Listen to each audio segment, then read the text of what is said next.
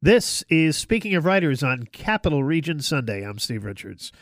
Jason Timbuktu Diakité is one of Sweden's chart topping hip hop artists, winning eight Swedish Grammy Awards, four P3 Swedish Radio Awards, and has performed all over the world from Sweden to Africa, from the Roxy in Los Angeles to Nobel Peace Prize award ceremonies. Born in Sweden to American parents, an African American dad, and white mom, Jason's book, is called A Drop of Midnight. It's already sold thousands of copies in Sweden and goes on sale in the U.S. this month. It's also being adapted into a stage performance premiering this month at Harlem Stage in New York City. In the book, Jason pens his very intimate journey of self discovery, which stretches from South Carolina slavery to 21st century Sweden, and how music and hip hop has impacted his life. Happy to have Jason Diakité join me now here on Speaking of Writers. Jason, welcome to this program. Thank you so much, Steve, and thank you for having me. What is the title A Drop of Midnight in reference to? It is something that I sourced from a book by a man named Sterling Brown, who was writing about uh, figures in 19th century literature and talking about a woman with uh, of interracial parentage, just like myself, and describing her as a single uh, single drop of midnight in her veins and I instantly stuck on this drop of midnight as such poetic phrasing of the um, my African heritage uh, and the the black side of, of me and my family. And it also, of course, alludes to the uh, the old one drop rule, which, as you know, determined who was to be considered white and who was to be considered black, and for how many generations. Jason, what led your parents to move to Sweden from America? They moved to Sweden in 1969 because my dad found out that you could study in English for free in Sweden, and he could not afford university in the United States. So ultimately, that's what led them to uh, migrate from the United States, this country that everybody migrates to. You know, they were the, of the unusual types that actually migrated from it chatting with uh, Jason Diakité. His new book is a memoir, A Drop of Midnight. What was it like growing up interracial in Sweden?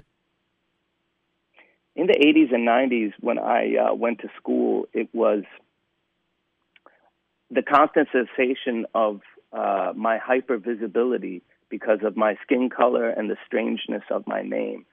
Sweden being very young, uh, a very young nation as it regards to uh, diversity.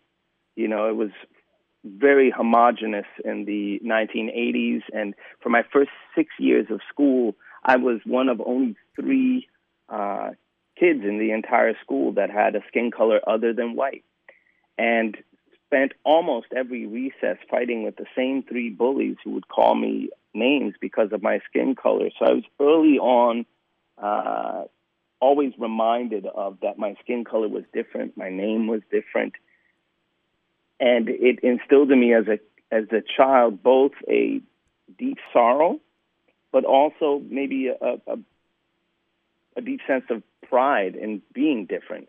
Now that pride didn't quite grow until I grew became a teenager and discovered hip hop music, where the embracing of the uh, of the African American side of me is so celebrated in hip hop culture, and uh, I think that's why I fell wholeheartedly for this for this uh, music. Yeah, how did hip hop and rap help you ultimately love yourself?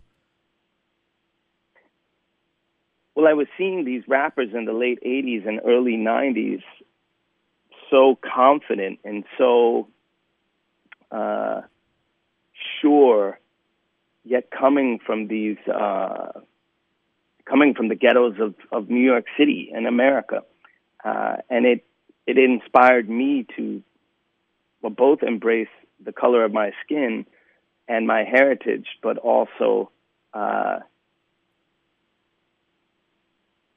to be vocal and and to uh, channel my emotions and so forth into creativity you know, and, and that came out in the form of rap music, and now it has led me to to write a whole book about not only my life, it's mainly, I think, writing about my family's history You mentioned being vocal. Both your mother and father were vocal about not sharing private family mm. stories. What has your family's reaction been to this book? Well, and, and, and that's actually one of the narratives in the book is my father's kind of uh, reluctance to share these stories. Once he found out I was writing a book about him and our family, he was like, "Whoa, why don't you write a crime novel instead? Something that people actually want to read." You know, nobody cares about uh, slaves that pick cotton or poor folks that didn't didn't know any better. You know, write about the positive things, were things that he would tell me during the course of writing the book and also uh you know he him being born 1940s old school you know he's like don't put my business in the streets. Um this to me at the time was hurtful because it gave me the feeling that he couldn't or wouldn't uh understand how complex the question of identity has been to me.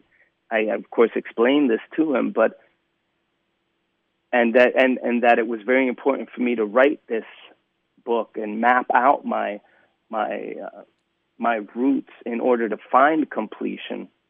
Uh, having grown up as feeling, you know, half black, half Swedish, half American, half uh, white, you know, or half black, um, to be able to embrace all of these identities and find completion.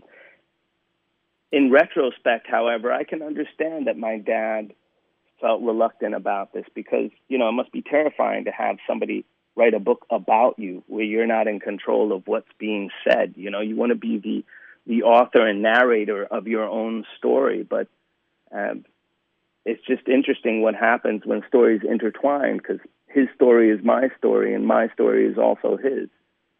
But there was a definite definite source of conflict was uh, me writing this book chatting with Jason Diakité here on Speaking of Writers. His book, a memoir, A Drop of Midnight, uh, is out now. Uh, what did you learn, Jason, by traveling to Charleston, Baltimore, and Harlem to meet your family? And what surprised you?